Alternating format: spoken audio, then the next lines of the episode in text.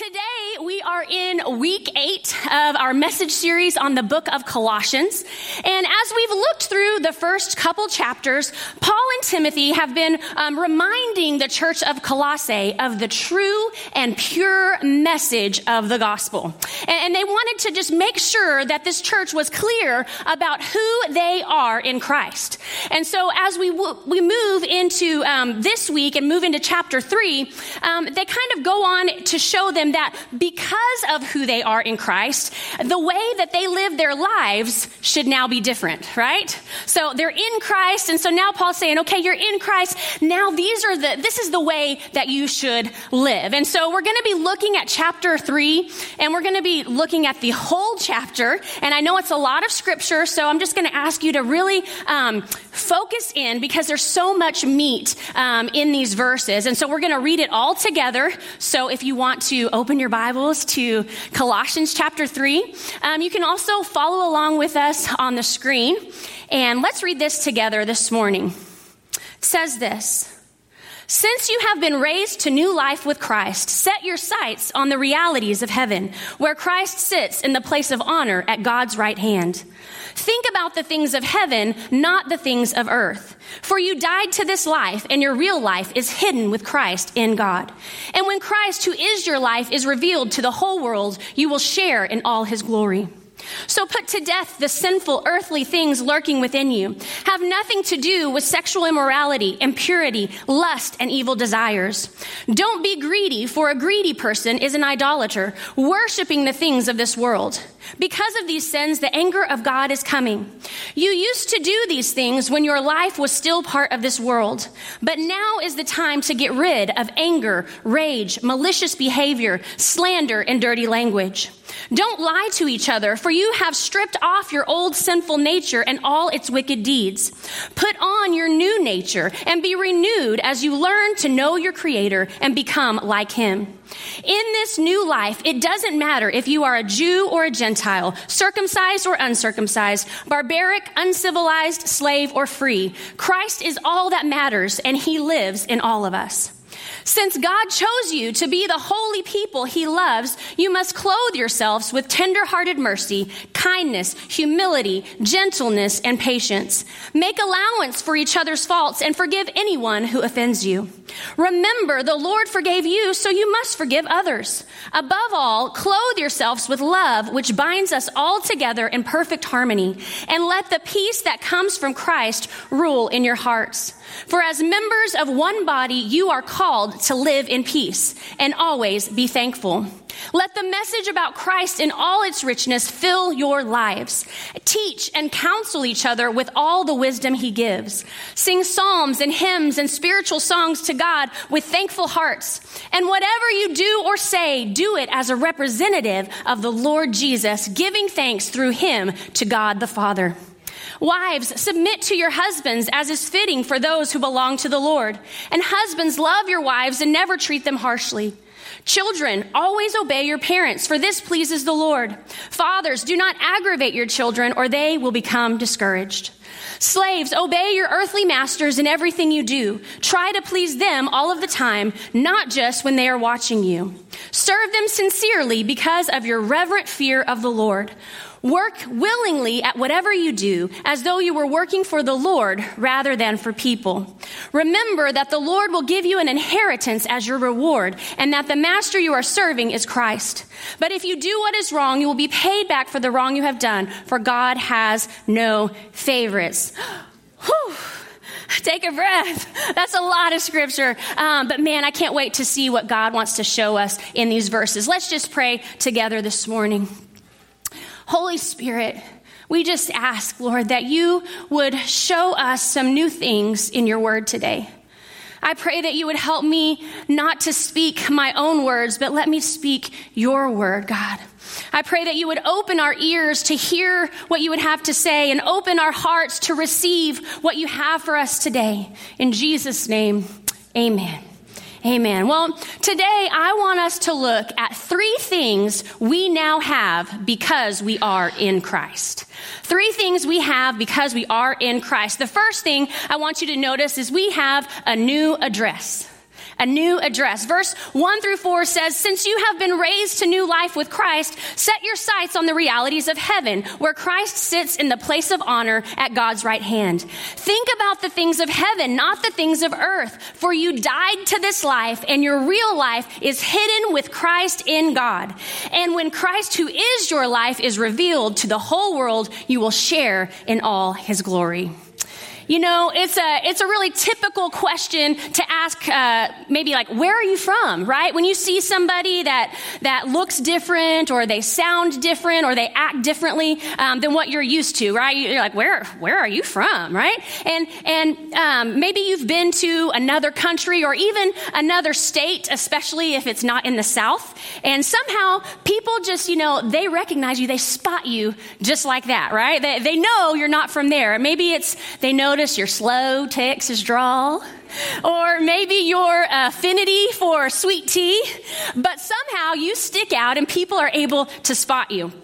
You know, I remember going on missions trips to uh, many countries in Latin America. I've gotten to go to El Salvador, Nicaragua, Peru, even Mexico. And many times when we would be out uh, doing children's ministry, like out in the streets, and, and the kids would just come up to you and men, they get uh, like all up in your business, okay? Because I don't know if you know this, but the, the personal space boundaries in other countries are not the same as they are here, okay? So, so these little kids are like crawling all over me and they would just start to say over and over, tus ojos, tus ojos, tus ojos. That means your eyes, your eyes, your eyes. Because they had never seen anyone with blue eyes like mine, right? Like I stood out. They could tell that I wasn't from around there. They, would touch my face and touch my skin, and, and they could tell that I was different. You see, our skin color, our accents, our habits, our attitudes, our perspectives, they all tell a story of where we're from. And I think that this parallels with our identity in Christ as well. You see, as far as Paul was concerned, the Colossians didn't just have one address, they now had two. They didn't just live in Colossae, they also now lived in Christ in Christ. You know, they may have been born and raised in Colossae. They may have blended into that culture perfectly because that's all they had ever known. Yet because they came to Christ, now everything has changed. They got a new address and they got a new way of life. You see, when we are living in Christ, the people around us should begin to notice a difference they should begin to notice there should be something that marks us as they're not from around these parts. Because we are in Christ, we've got to set our minds on things above. We think differently because we're in Christ. We can't live for this world. This is not our home. We've got a new address. So this applies to our motivations, uh, and this applies to our priorities. You see, now that we are raised with Christ, our lives must be dominated by the things above. That's in your notes this morning, so I'm going to say it again. Now that we are raised with Christ, our lives must be dominated by the things above. So in Christ, we've been given, uh, number one, a new address. And the second thing we've been given is a new wardrobe. How many of you ladies love a new wardrobe, right? I know I do. Some of the men too. I guess I won't be sexist. Um, so, you know, in this world, uh, that we live in, it's pretty typical to identify people by the clothes that they wear, right? You know, a businessman would probably be wearing a suit. Um, you'll see a nurse and, and they may be in scrubs, or a policeman wears a uniform, or even us busy moms, we have a uniform, right? Our, our leggings and our Lululemon crossbody and our Stanley Cup, right? Or if you're uh, from the Grace Place, we like our Owalas around here, right? They're our Owalas. So we all have a uniform, and often scripture um, just in, in, scripture, clothes are identified as attitudes or actions, okay? And so you can see this um, in the passage about the armor of God in Ephesians 6, where we're called to put on the breastplate of righteousness and the belt of truth and the shoes of peace. And so similarly, here in this text, Paul uses this clothing analogy to describe actions and attitudes that a believer must take off and that a believer must put on, right? So he's saying, like, there's some things, because you're in Christ, there's some things that you need to take off, and there's some things that you need to take on. Now, I want to make sure we keep things in context here. We do not take off or put on these attitudes in order to become a believer, okay? right? We, we know how we do that, right? By putting our, our faith in Christ. But, but we do this because we are a believer, okay? Now, putting a firefighter suit is not going to make me a firefighter right? But if I am a firefighter, you better believe if I'm going into that burning building, I'm going to be wearing that suit, okay? So, so, you know, we've seen Paul share this message all throughout Colossians. He's been trying to help um, them understand their Christian identity, and that's, that's who they are because of what Jesus has done for them. And now he's kind of turning the page and giving us the other side of the coin. He wants them not only to know their Christian identity, he wants them to understand the Christian lifestyle. And that's how they should live in light of what Christ has done. He's saying, because that we are sons and daughters of Christ, this is how we should live. This is our new uniform. Okay, so let's take a look at some of the things that Paul says we need to take off as believers. In verses 5 and 8, it says, So put to death the sinful earthly things lurking within you. Have nothing to do with sexual immorality, impurity, lust, and evil desires. Don't be greedy, for a greedy person is an idolater, worshiping the things of this world. Because of these sins, the anger of God is coming. You used to do these things when your life was still part of this world, but now is the time time to get rid of anger, rage, malicious behavior, slander, and dirty language. What a list, right? And, and, and this isn't an exhaustive list. This isn't like all the sins. This is just kind of what Paul is focusing on right here. And so I want to kind of take a look at, at what, what the things on this list um, entail. So he says sexual immorality. Well, well, this is open ended and it covers all sexual activity outside of marriage. That would be sexual immorality. Um, impurity refers to all types of lustful thoughts, unclean talk, jokes, and actions. Lust, lust at its heart is selfishness. It's the opposite of love, which is self-giving. Lust is all about me, me, me, my self gratification. Evil desires, um, evil desires is, is any moment, any desire when you um, place your own interest and your own concerns over and above anybody else, that would be an evil desire. Greed, Paul describes greed as idolatry. It's a failure to trust God as the provider for all we need. Anger is an irritable, ill tempered attitude stemming from animosity and resulting in hatred. Rage is outbursts of uncontrollable anger. Malice is a desire to harm someone or to get back at them for what they have done. Slander is to speak against someone or to defame them or, or to vilify another person. And in filthy language here, it refers to both obscene language and, and also slanderous speech or just talking bad about somebody else. You see, Paul is insisting that we take off all of these old clothes because they are simply incompatible with being a Christian. They don't belong together. We've got to get rid of these things in our lives. And so, how do we do this? How, how do we get rid of these things? I, I think the first thing we've got to do is we've got to get brutally honest with ourselves. We've got to get self aware. We've got to identify the things that we struggle with. Okay? Because if you can't identify that you're struggling with it, you're never going to get over it. Okay? And so we've got to see those stumbling blocks for what they are, and then we've got to stay far, far away from them.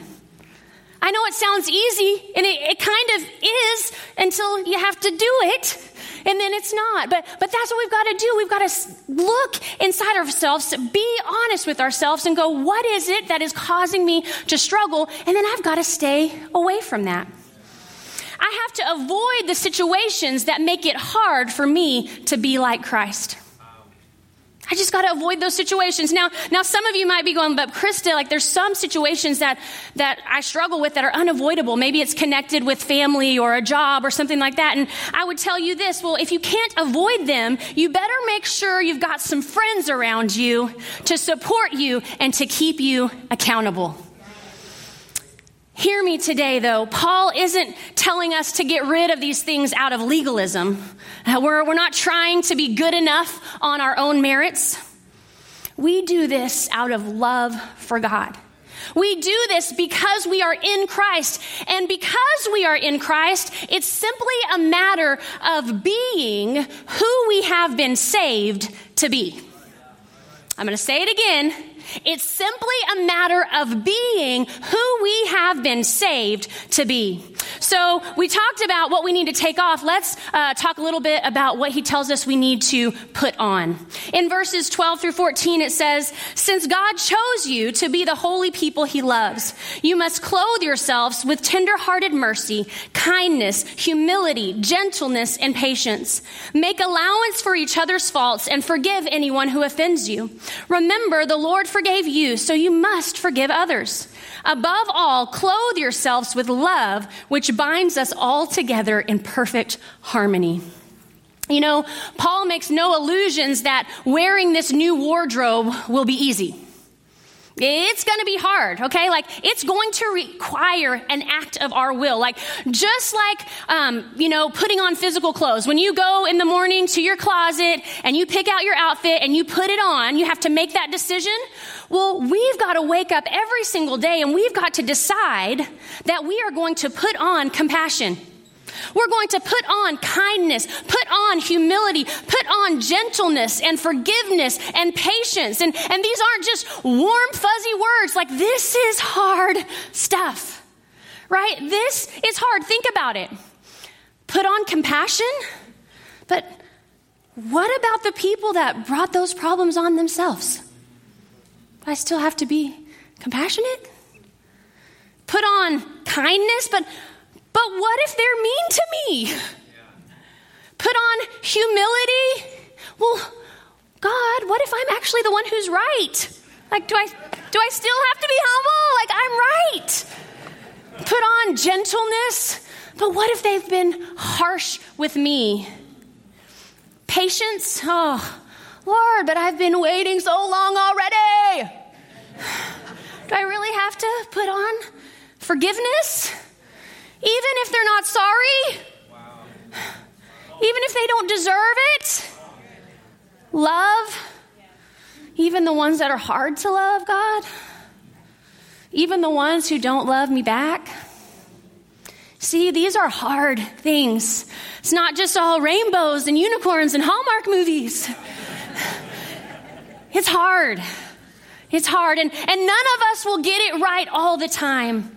But these virtues, they perfectly describe Jesus and the way he responded in his relationships. And because we are chosen by God and because we are in Christ, we must reflect those virtues as well. But remember this apart from Christ, we can't do it. We can't do it apart from Him. It's only by the power of the Holy Spirit that we can prayerfully remove our earthly clothes, you know, that flesh that wants to do things our own way. It's only by the power of His Spirit that we can put on our from above clothes and we can live as a reflection of our Savior. So, the last thing I want us to look at that we have because we are in Christ. So, first, we have a new address, we have a new um, wardrobe, and then number three this morning, we have a new community.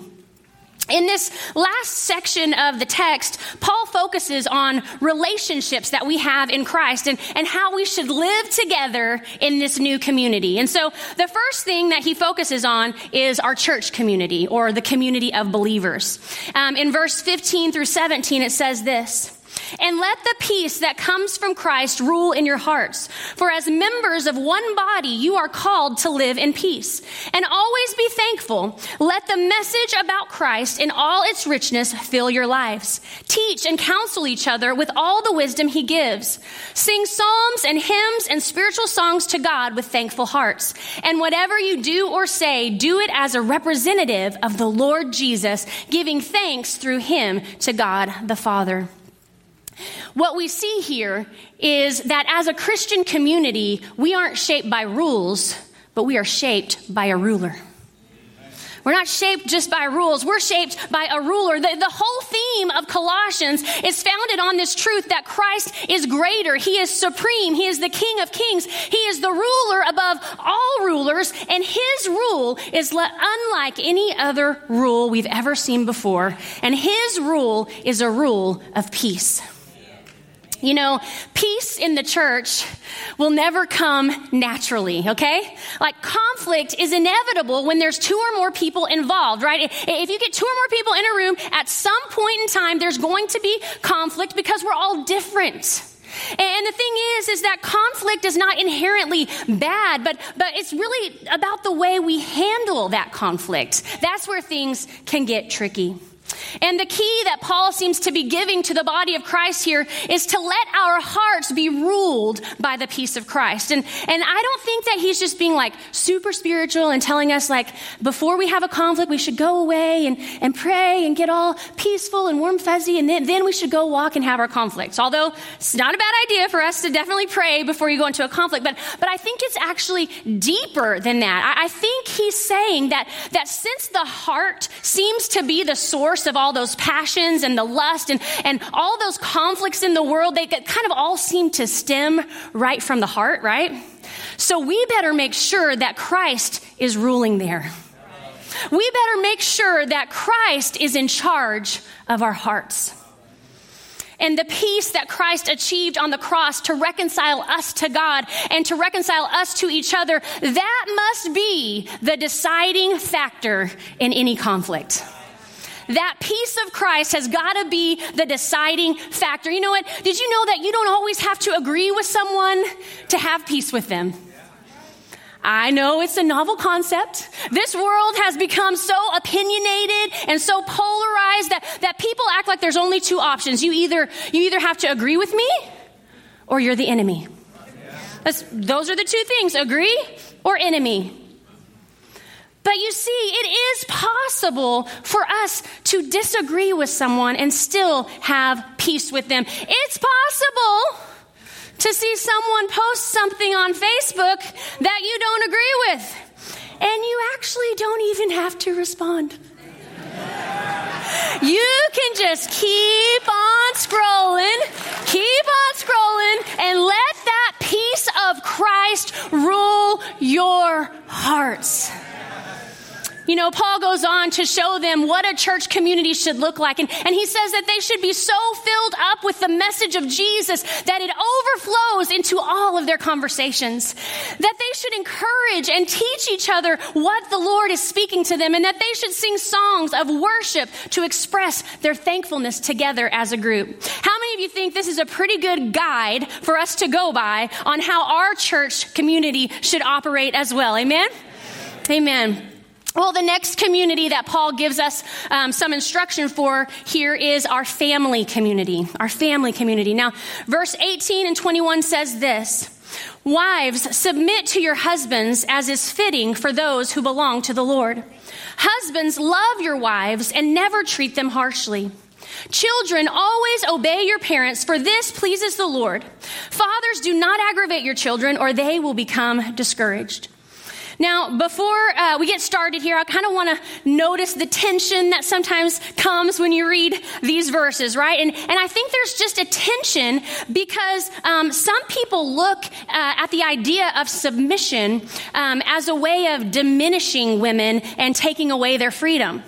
Um, but the interesting thing is that before the gospel came along, women were actually seen as property and they had very little rights of their own. But on the other hand, Jesus' view of women was countercultural and even revolutionary for the times. You know, Christ saw women as having a value that was equal to that of men. And, we can see this in his respect and his love for women and all of his encounters with them. Um, we can even see him address women in public, which was unheard of at that time. And I think Paul follows um, in the footsteps of Jesus here and continues these practices of respecting women. In his writings, he wrote things like Galatians 3.28 where he says, um, there is neither Jew nor Greek, slave or free, male or female, for you are all one in Christ Jesus. So, so the idea of submission here definitely doesn't mean inferiority in any way.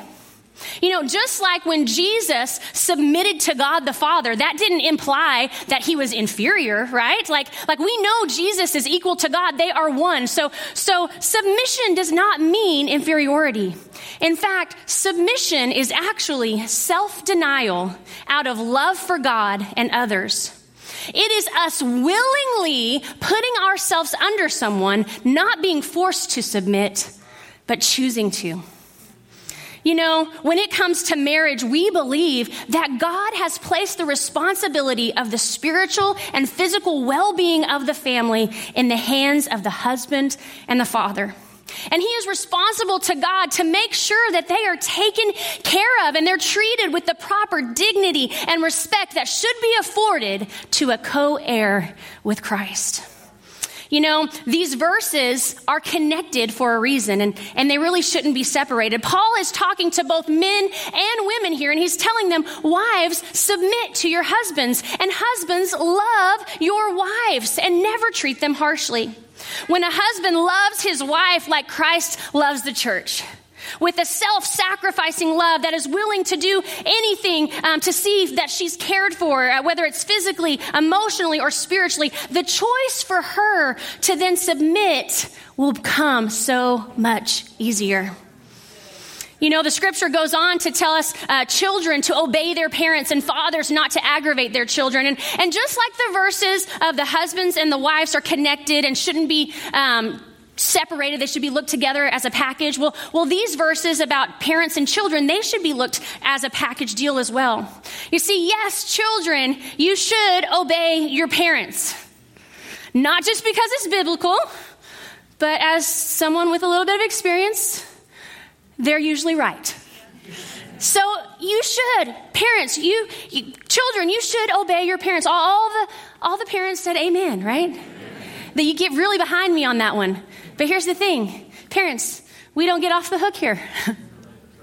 we don't get off the hook here. Paul goes on to say that fathers shouldn't aggravate and discourage their children.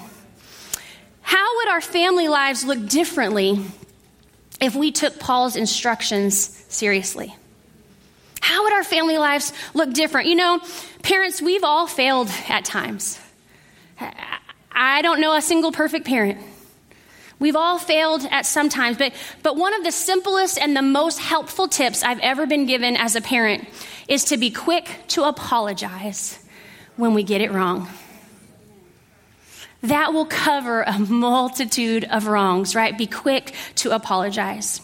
So, um, we talked about our church community, we talked about our family community, and quickly today, let's look at the last community that Paul gives um, instructions to. And, and I'm going to call this our work community. It's verses 22 through 25, and actually, chapter 4, verse 1 kind of is connected in that, so I'm going to read that as well. Um, in these verses, Paul is speaking to the relationship between slaves and masters. Now, in our current society, uh, the closest relationship we have to slaves and masters um, would be employers and employees. And so I think that Paul's instructions apply um, to us in that sense here, okay? So, so what I want to do is like, what if we exchanged the words slave and master with boss and employee, okay? How different would our workplace be if we all lived like this? I'm to read it for you. It says this. Employees, obey your earthly bosses in everything you do. Try to please them all the time, not just when they're watching you. Serve them sincerely because of your reverent fear of the Lord. Work willingly at whatever you do as though you were working for the Lord rather than people. Remember that the Lord will give you an inheritance as your reward, and that the boss you are serving is Christ. But if you do what is wrong, you will be paid back for the wrong you have done, for God has no favorites. And bosses, be just and fair to your employees. Remember that you also have a boss in heaven. It's our job as employees to give an honest day's work for an honest day's pay.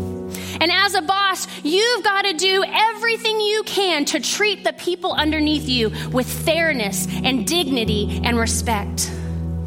And for all of us, we've got to remember that ultimately we answer to God, our creator and our boss in heaven. Amen? So let's just wrap this up this morning. In Colossians 3, Paul reminds us that in Christ we are made new.